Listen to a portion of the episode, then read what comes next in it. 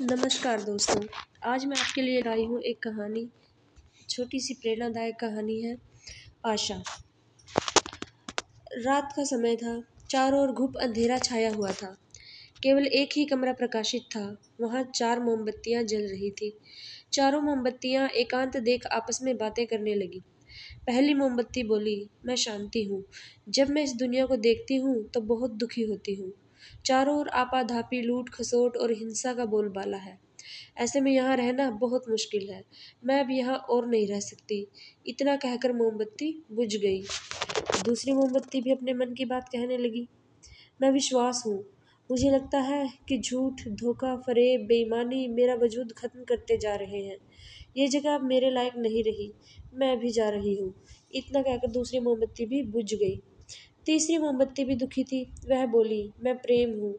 मैं हर किसी के लिए हर पल जल सकती हूँ। लेकिन अब किसी के पास मेरे लिए वक्त नहीं बचा। स्वार्थ और नफरत का भाव मेरा स्थान लेता जा रहा है।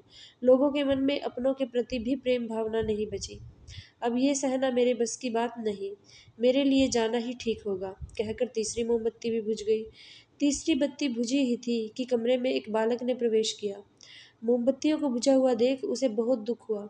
उसकी आँखों से आँसू बहने लगे। दुखी मन से वो बोला, इस तरह बीच में ही मेरे जीवन में अंधेरा कर कैसे जा सकती हो तुम? तुम्हें तो अंत तक पूरा जलना था, लेकिन तुमने मेरा साथ छोड़ दिया। अब मैं क्या करूँगा? बालक की बात सुन चौथी मोमबत्ती बोली, घबराओ नहीं बालक मैं आशा हूँ और मैं तुम्हारे साथ हमेशा हूँ। जब तक मैं जल रही हूँ, तुम मेरी लो से दूसरी मोमबत्तियों को जला सकते हो। चौथी मोमबत्ती की बात सुनकर बालक का ढाढ़स बन गया। उसने आशा के साथ शांति, विश्वास और प्रेम को पुनः प्रकाशित कर लिया। जीवन में इस समय एक सा नहीं रहता। कभी उजाला रहता है तो कभी अंधेरा। जीवन में अंधकार आए, मन अशांत हो जाए, विश्वास डगमगाने लगे और दुनिया पराई लगने लगे, तब आशा का दीपक जला लेना। जब तक आशा का दीपक जलता रहेगा, जीवन में कभी अंधेरा नहीं हो सकता। आशा के बल पर जीवन में सब कुछ पाया जा सकता है, इसलिए आशा का साथ कभी ना छोड़े। धन्यवाद। नमस्कार दोस्तों, आज मैं आपके लिए लाई हूँ एक कहानी, छोटी सी प्रेरणादायक कहानी है, आशा। रात का समय था, चारों ओर घुप अंधेरा छाया हुआ था। केवल एक ही कमरा प्रकाशित था। वहाँ चार मोमबत्तियाँ जल रही थी। चारों मोमबत्तियाँ एकांत देख आपस में बातें करने लगी। पहली मोमबत्ती बोली, मैं शांति हूँ। जब मैं इस दुनिया को देखती हूँ तो बहुत दुखी होती हूँ। चारों ओर आपाधापी लूट खसोट और हिंसा का बोलबाला है। ऐसे में यहाँ रहना बहुत मुश्किल है। मैं अब यहाँ और नहीं रह सकती इतना कहकर मोमबत्ती बुझ गई। दूसरी मोमबत्ती भी अपने मन की बात कहने लगी। मैं विश्वास हूँ।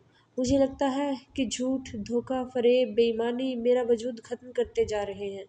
ये जगह अब मेरे लायक नहीं रही। मैं भी जा रही हूँ। इतना कहकर दूसरी मोमबत्ती भी बुझ गई। तीसरी मोमबत्ती भी दुखी थी। वह बोली, मैं प्रेम हूँ।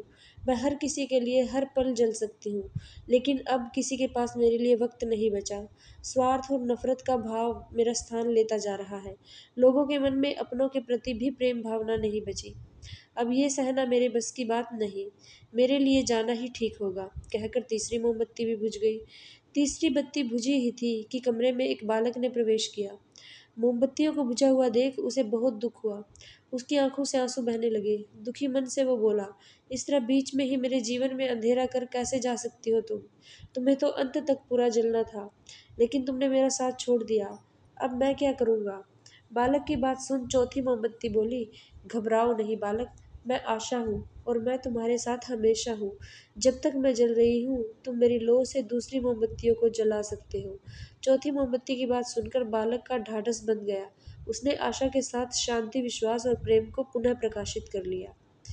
जीवन में इस समय एक सा नहीं रहता। कभी उजाला रहता है तो कभी अंधेरा। जीवन में अंधकार आए, मन अशांत हो जाए, विश्वास डगमगाने लगे और दुनिया पराई लगने लगे, तब आशा का दीपक जला लेना। जब तक आशा का दीपक जलता रहेगा, जीवन में कभी अंधेरा नहीं हो सकता। आशा के बल पर जीवन में सब कुछ पाया जा सकता है, इसलिए आशा का साथ कभी ना छोड़े। धन्यवाद।